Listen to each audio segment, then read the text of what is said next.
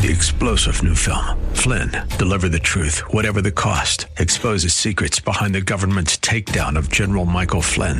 Flynn knew what the intel world had been up to. He ordered the first audit of the use of contractors. This set off alarm bells. He told the truth. He was the most dangerous person for Donald Trump to hire. They had to get rid of Flynn. Flynn, Deliver the Truth, Whatever the Cost. Available now. Watch it today. Go to SalemNow.com. SalemNow.com. It's Lifeline with Craig Roberts. He's the host of Northern California's longest-running conservative talk show. He's a man with a message, a conservative with compassion. He's Lifeline's own Craig Roberts. Good afternoon, Northern California. Welcome. Just about 5 minutes after the hour of 5 p.m. as we welcome you to another edition of Lifeline, keeping you company Monday through Friday at this time, as we typically do, addressing issues that impact your life, your world, and your Christian walk. I had a friend when I was growing up in high school days and was involved with the Fellowship of Christian Athletes, and this guy was a great believer, really had a heart for the Lord, was found faithfully in church on every Sunday, had a voracious desire and appetite for the Word. Every time there was a prayer opportunity, a prayer meeting, something of that sort, he was there. He was just one of those really faithful guys.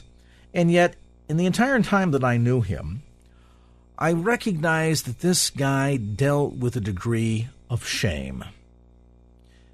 Now, in his case, the shame wasn't necessarily because of anything that he had done or failed to do, but you see, he came from a household where his mother had died years before when he was younger, leaving the surviving parent, his father, with himself, a younger brother, a younger sister. Dad was kind of a rough and tumble kind of character, had been a truck driver, inconsistent when it came to work, so the house wasn't in a very nice neighborhood. The lawns were never well kept. The house was never well maintained. The kids were never well dressed nor never well fed. Though they were all decent human beings, there always seemed to be kind of this cloud of shame that this friend of mine carried, even as a believer, because he couldn't invite people over to his home. He felt embarrassed at times because his father, being kind of the rough-and-tumble guy, would use foul language and things of that sort, so there was a degree of embarrassment. And I always wondered, boy, what kind of a cross is that for us to bear as believers when sometimes we deal with the pain of worthlessness or rejection or just downright shame? Well, my guest tonight has written a book that tackles this very issue.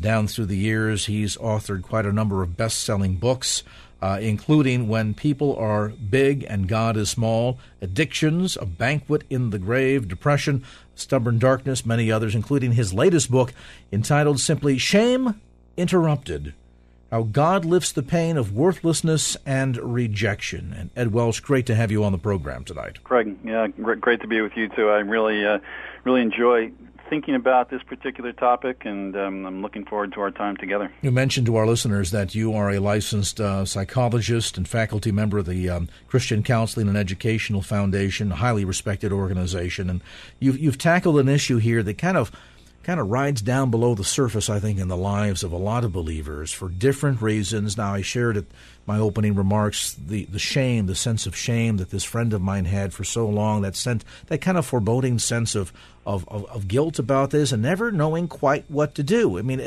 is this something that we need to maybe right out the gate differentiate between guilt and shame, or the sense that we'll get under some circumstances of conviction of the Holy Spirit? Kind of delineate that for us, if you would. I think that's an important one. But let me go back a little bit. You're wrestling with the question: how big is this issue? And if we go to Scripture, it seems to advertise shame is in many ways the premier human struggle. So you have Genesis. They were naked and without shame. Well, that's just, it's like the story being given away right at the beginning, where it's setting us up to see, okay, then they were naked and with shame, and really the entire Bible becomes a wrestling with this question: what do I do with this sense of shame? So I think you're saying something very, very important at the outset with your illustration. Well, here's a guy who was struggling with it, but if Scripture is true, what we'd expect is that we're going to find touches of this in every single person. And some of those words you use to describe shame, I would imagine just about every American would say them. I feel like a failure sometimes. I feel worthless. Who hasn't said that? I feel unlovable. But here's the sort of the twist that shame gives unlovable. I'm unlovable, but other people aren't. You know, other people are lovable, but I'm not lovable. There's something especially not quite right about me. It's under those experiences that we find this thing that Scripture calls shame. And as you point out, this is something that we really have struggled with since the beginning of mankind. I mean, we've got that illustration very early in the garden with the creation of mankind. There he was, there she was, in our complete glory. There was never any sense of guilt or shame. Until then, of course, of the eating of the knowledge of the tree of good and evil. And suddenly, man in his nakedness went from that state of being without shame to suddenly burdened down with shame. And this is something that, of course, has followed us to one degree or another ever since. And if we follow the storyline in those first chapters of Genesis, we find this very concise picture of shame, and it seems to revolve around a triad of three things. Well, first of all, you feel naked, obviously. You feel exposed. You feel like you are being seen. Others can see you, and you're not quite right. That would be one experience of it. You just feel exposed.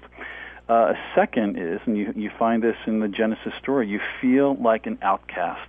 You feel like you don't belong anymore. And I would say that's, in many ways, that's really the key experience. There's something about you that you don't fit in. And I can remember this moment I had in high school where, of course, I, like everybody else in high school, felt like I never fit in.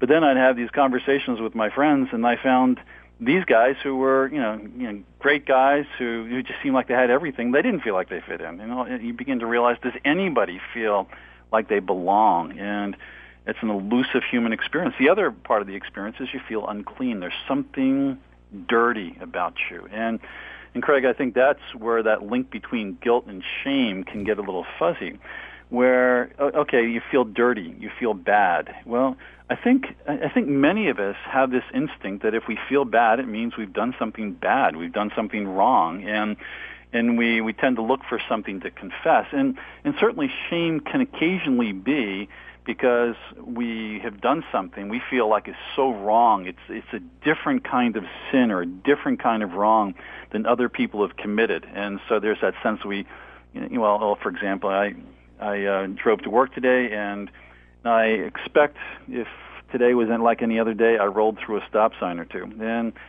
is that breaking the law? And I'm not trying to say I'm proud of it, but I'm willing to acknowledge it because I'm hoping that you rolled through a stop sign today too, and so you're shaking your head and say, yeah, I'm with you. I know what you're talking about.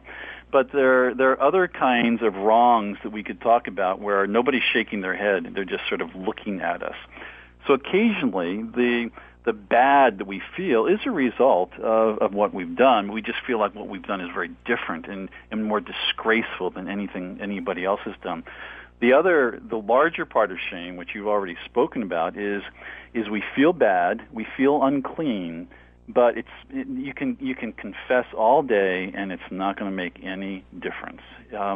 It's because we are associated with things or people that have done unclean things to us. And certainly, you've mentioned one, just associations with poverty and not having anything. Well, there's the literal sense of feeling worthless and not fitting in.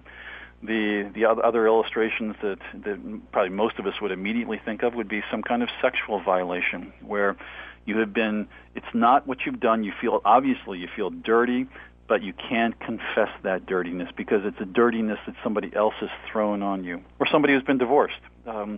The same thing. If they were on the bad end of divorce, where the spouse left them, there's a sense that there's something wrong with me. There's something bad about me, and it's not because of what they've done. It's because of what has been done to them. So shame really is the much larger struggle than guilt. Guilt can be one part of shame, but shame is a much, much wider experience. Tackling the topic today, as we're joined by best-selling author Edward Welch, a look at Shame Interrupted, How God Lifts the Pain of Worthlessness and Rejection. We'll take a brief time out, come back to more of the conversation as this edition of Lifeline continues. And now back to Lifeline with Craig Roberts. We're visiting today with best-selling author Ed Welch. He is a licensed psychologist and faculty member at the Christian Counseling and Educational Foundation. And amongst the number of titles that he's written down through the years, his latest, Shame Interrupted, How God Lifts the Pain of Worthlessness and Rejection. Let's maybe kind of dive a little bit deeper into this topic, Ed, as we help folks understand sometimes the difference between what maybe can be good shame in letting us know, and maybe I'm not using the right phraseology here, but letting us know that there's something amiss in our lives that we need to address, versus the kind of shame that's kind of brought upon us typically by circumstances that oftentimes are either outside of our control or had nothing to do with our own actions. That's a great question. I guess I tend to think about it this way. I think of guilt has a bit more benefit than shame. where guilt, our conscience can remind us, hey, I did wrong, and it's time for confession. Shame it tends to be much more renegade, and I don't find really that often in Scripture. Occasionally you find it, but very infrequently do you find in Scripture the encouragement for people to experience shame. There were times where Israel was just completely hard-hearted, and the Lord essentially says, "Shame on you! You have no shame anymore." But when I see the Lord dealing with individual people, especially when we race up to the New Testament and see Jesus in action, all we see is just this incredible compassion for those who wrestle with shame. So I think the Scripture is much more interested in that question. Okay, here's this soul-deadening struggle that human beings can have. What is the way through it? Working through that is a process, isn't it? And it's a process that can be different for everybody. And I would imagine a lot of it comes down to flipping the perspective. In other words, oftentimes that shame is based on how we perceive others and how they perceive us. Do we then have to kind of move beyond that to begin to see the way God perceives us? Boy, absolutely. I think you just hit on something very important, that I want to learn of these things as we're speaking as well. And as we understand the way God works, it's not, all of a sudden in a half hour we're going to be free of shame. It's what we're looking for is just maybe just a little glimmer, just something that approximates hope, okay? And just something that surprises us a little bit, where we say, "Oh, I wasn't expecting that. I wasn't expecting our God, the Holy God, to have this kind of concern for outcasts." That's what we're looking for. Just in one sense, to be intrigued by a God who doesn't conform to our expectations. And one of the things you said when you talked about the phone lines being down is probably relevant to right now too, where in a sense what the Lord says, I think, is listen. Okay, just sit down and listen.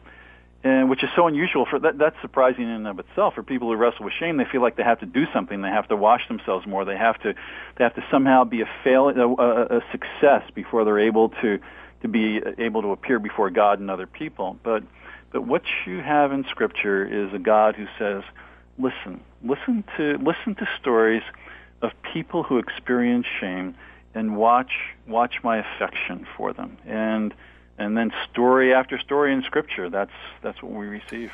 What struck me so interesting, going back to my central example earlier on of this friend of mine who had grown up in, less than ideal circumstances, I always took note of the fact, Ed, that here was someone who, because he was not a person of great wealth or of status, had a very easy time in showing a sense of compassion toward others. Here was someone who would volunteer during the holidays at a soup kitchen to help feed the needy during Thanksgiving and giving and Christmas and so forth, who, even though he had limited means, was someone who tithed frequently, was eager to do something to help somebody else out who was in need. His own life experience gave him the ability to see need in others, and yet when he turned that mirror on himself, Yep. He saw someone that was a loser, who was worthless, who didn't feel comfortable going to certain events because he couldn't dress as nice as the others. It's amazing how there was a degree to which the shame taught him things about others that enabled him to become more understanding, more caring, more compassionate, and yet, as much as it benefited him to a degree in that sense, never benefited his own viewpoint of himself. But it's a good starting point, what you're saying, where people who struggle with shame, you know, maybe we could put it this way: an outcast can recognize other outcasts. They have keen eyes for other outcasts, and that seems to be the story of the New Testament, where here comes the King, and you know, his birth is announced with angels and prophecies, But if you're an outcast and you start reading through the very beginning of the New Testament, what you say is, hold it, I recognize this guy. Okay, he doesn't belong either. He's on the outs as well. I recognize him. Is it possible that he might even recognize me? And then the greatest indignity, they go down to Egypt. It's you know Egypt is just a horrifying thing for a Jew. That's where they were enslaved.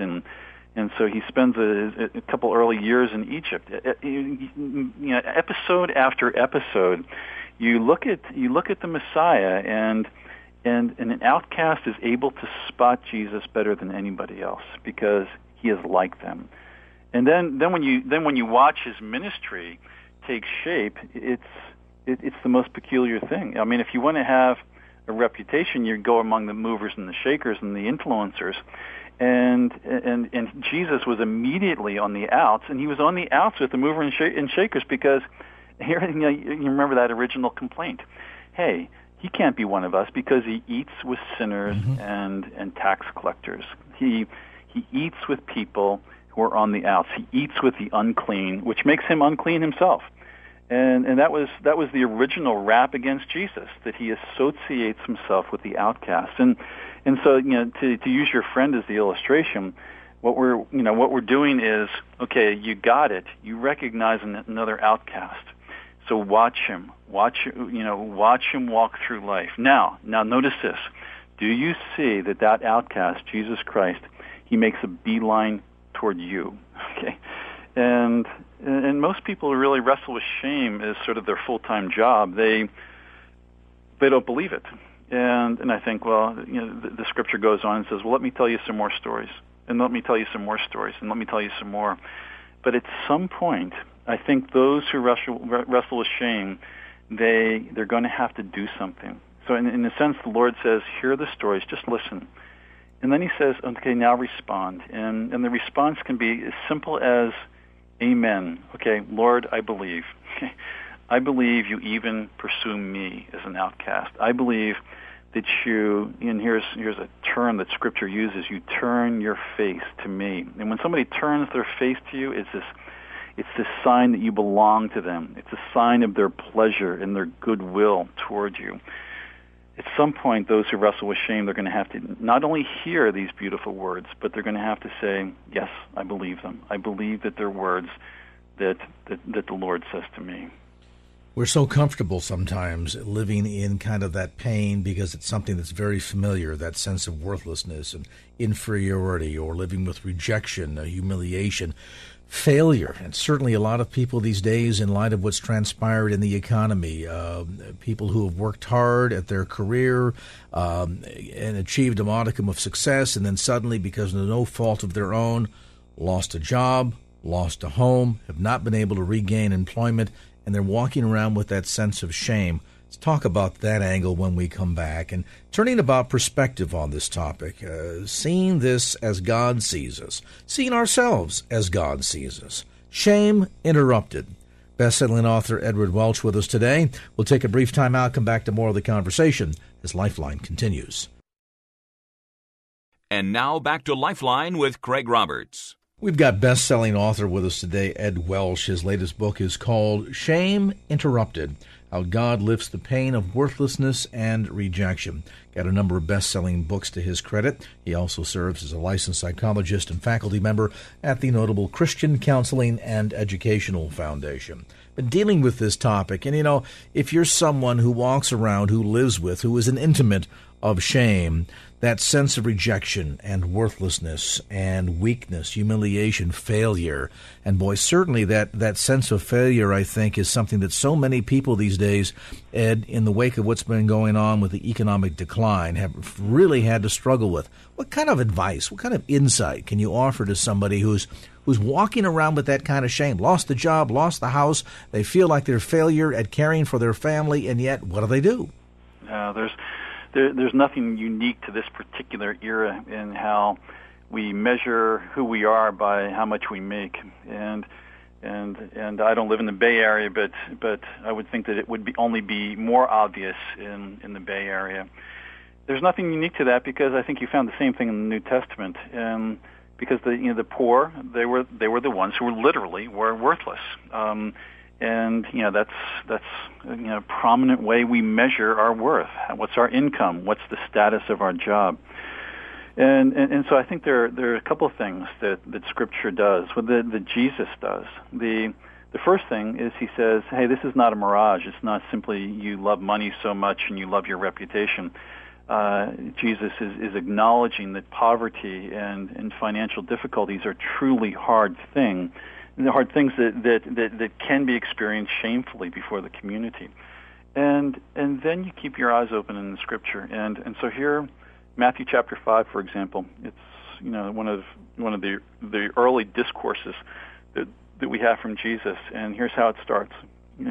Blessed are the poor. Blessed are the poor.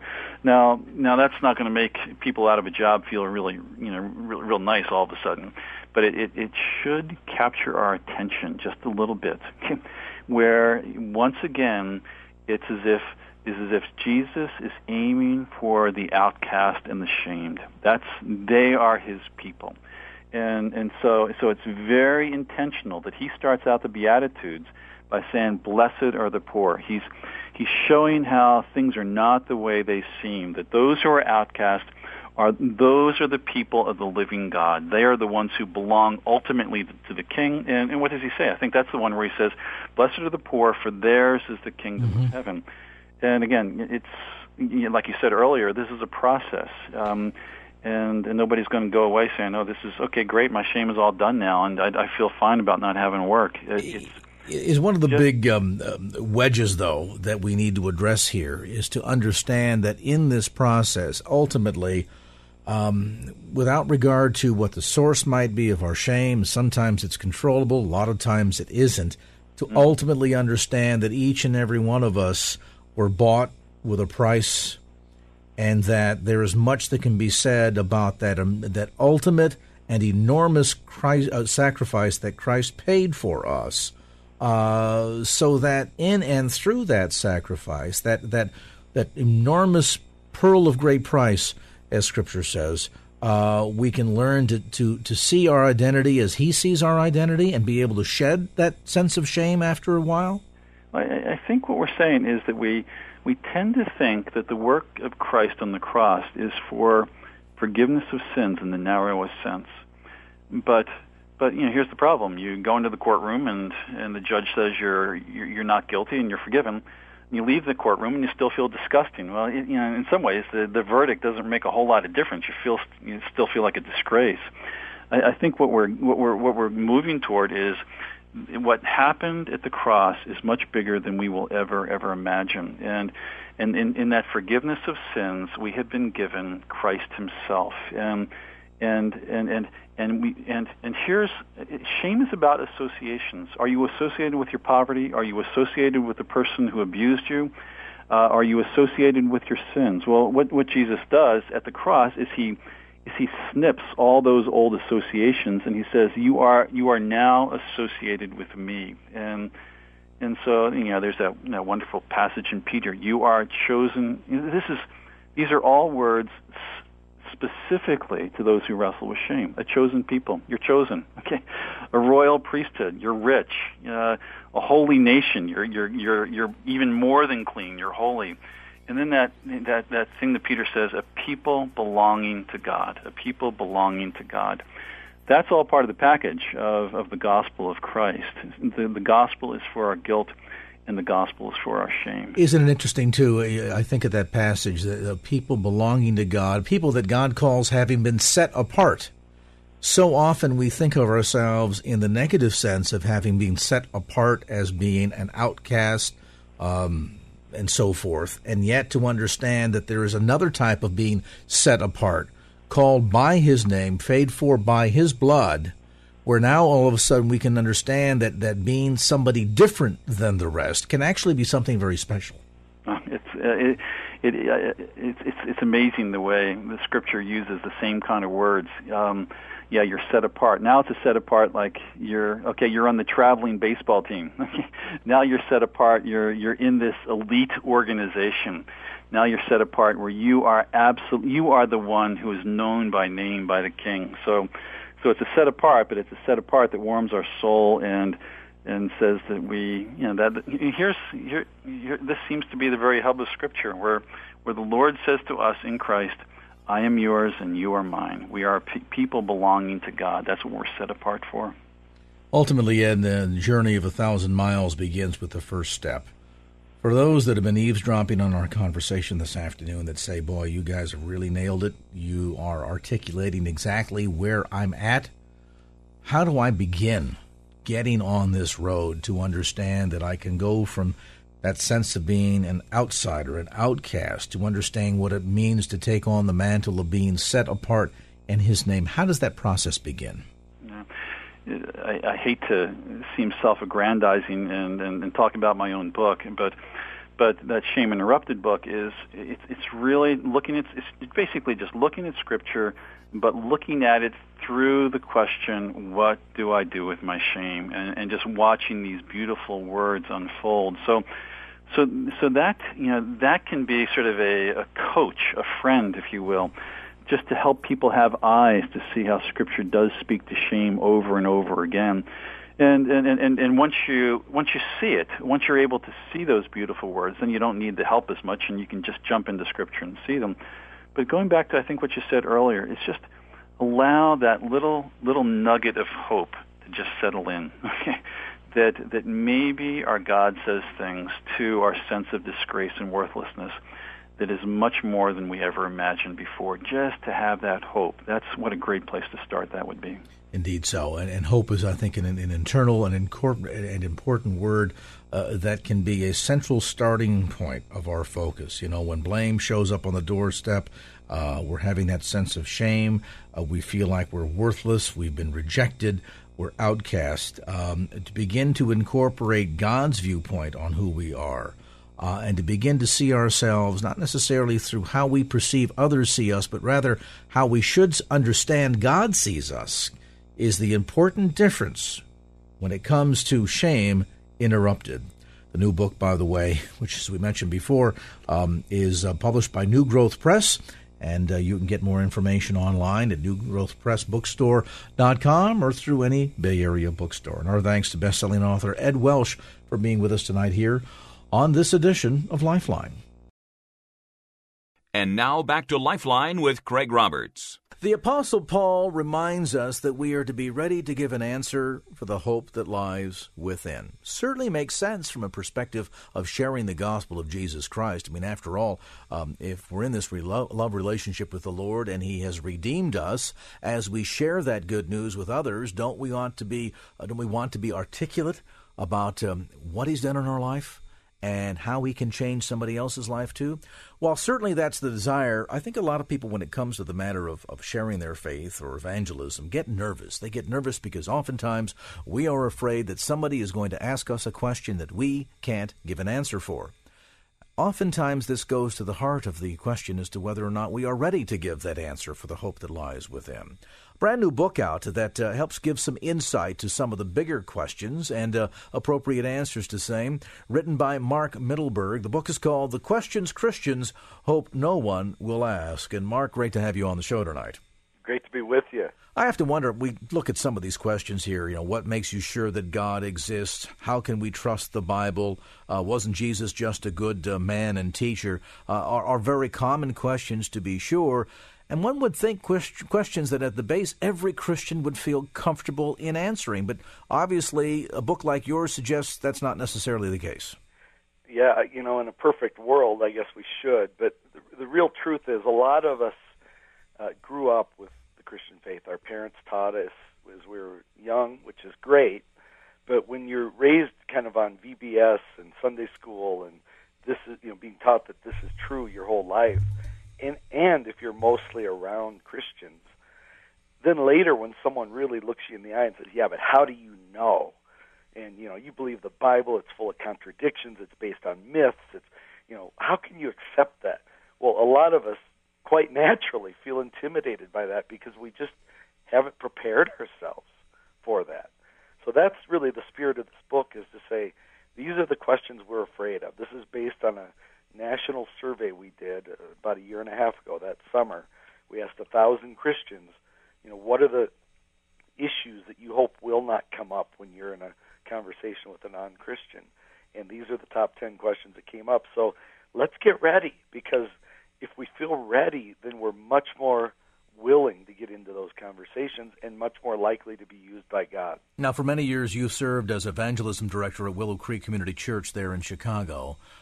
As you spoke with folks that were coming through your program, there seemed to be a commonality over intimidation by some of these questions, and I'm wondering how much of that might have gone to, as you suggest, maybe a sense of Christian isolationism where we really don't know the answer to these questions because we've never been asked them, and then, too, maybe to a level of just simple biblical illiteracy where a lot of folks are just not that familiar with Scripture enough to feel comfortable in speaking to some of these questions. Yeah, I think that's very true. I think, I think sometimes as churches we're a lot better at teaching, especially young people, teaching them what to believe but not why it's true. And so a lot of young people grow up learning the creeds, learning Bible verses, being able to kind of parrot back the right answers. But again, I think in the training, and I'm a real advocate even in Sunday school classes, where we say, okay, let's role play here a little. I used to do this when I was a high school Sunday school teacher. I'd say, for the next half hour, I'm going to be a Jehovah's Witness or a Mormon, or I'm going to be a strong, kind of atheistic evolutionist, and I'm going to challenge your ideas. And at first it freaked the kids out, but then they really took to it because they realized, well, wait a minute, we have answers to these things. And so I think we just need to really force ourselves to think more and get more ready, because truth is on our side. We don't have to be afraid of these things, but we do, as the verse you quoted, 1 Peter 3:15, we do need to get prepared. There's a couple of issues here at hand, too, I think. I remember a number of years ago, Norman Geisler was on the program, and we spent some time talking about what at the time was an increase in how should I phrase this? A debate, really, over whether or not it was necessary as a Christian to believe in a literal bodily resurrection of Jesus Christ, or whether or not that could have been simply a figurative event. And it was amazing to me the number of people that called into our program that night that felt as if, whether or not it was a literal resurrection or a figurative one really didn't matter if at the core, you kind of got the message. And it was a very big eye-opener for me in understanding that there oftentimes is a gulf of ignorance between what we believe and even going down to the core of why we believe it. Do you think that's true? I think it's very true, and I've been in Bible studies with all church people, evangelicals, who didn't believe in the Trinity or who thought they believed in it but would articulate in a way that was actually cultic. And so, again, my mission is not to shame all these people. My mission is to say we just need to do a little more preparation. Let's be honest, we need to do a lot more preparation. And this, Mark, I should hasten to add, is not just simply for the sake of more effective outreach and evangelism, but ultimately for deepening of our own walk with Jesus Christ. I mean, it would seem to me it would be important for every believer to know why they are sure that God exists. Absolutely. I think all of these questions first speak to our own confidence and clarity as Christians, especially, again, young people who are going to go away to the university or college and have their faith challenged. And so we've got to equip them in particular, but really all of us. And then the second half is then we're going to be much more able to boldly and confidently and clearly articulate the message and explain to our non-Christian friends how they can know that it's true as well. So very much a double-edged sword, cutting both ways, both in terms of being able to deepen our own faith walk and understanding and relationship with Jesus Christ, and then secondarily, once having been equipped with that information, being more effective toward giving that, well, as we said earlier, that answer for the hope that lies within. Our conversation today with Mark Middleberg, a look at the questions Christians hope no one will ask. We'll come to some of those questions as our conversation continues right here on KFAX. 3-star General Michael J. Flynn, head of the Pentagon Intelligence Agency, knew all the government's dirty secrets. He was one of the most respected generals in the military. Flynn knew what the intel world had been up to. He understood its funding. He ordered the first audit of the use of contractors. This set off alarm bells. The explosive new documentary, Flynn, Deliver the Truth, Whatever the Cost, and covers the facts behind this scandal. Flynn told the truth. He was the most dangerous person for Donald Trump to hire. I find out the worst enemy that I'm going to face in my life is right here in America. They took my assessment and they wanted me to change it. And I was like, I'm not changing it. They had to get rid of Flynn. With in-depth interviews, archival footage, and never-before-seen personal records of the man behind the headlines. I just felt like I was drowning. Flynn, Deliver the Truth, Whatever the Cost. Available now. Watch it today. Go to SalemNow.com. SalemNow.com.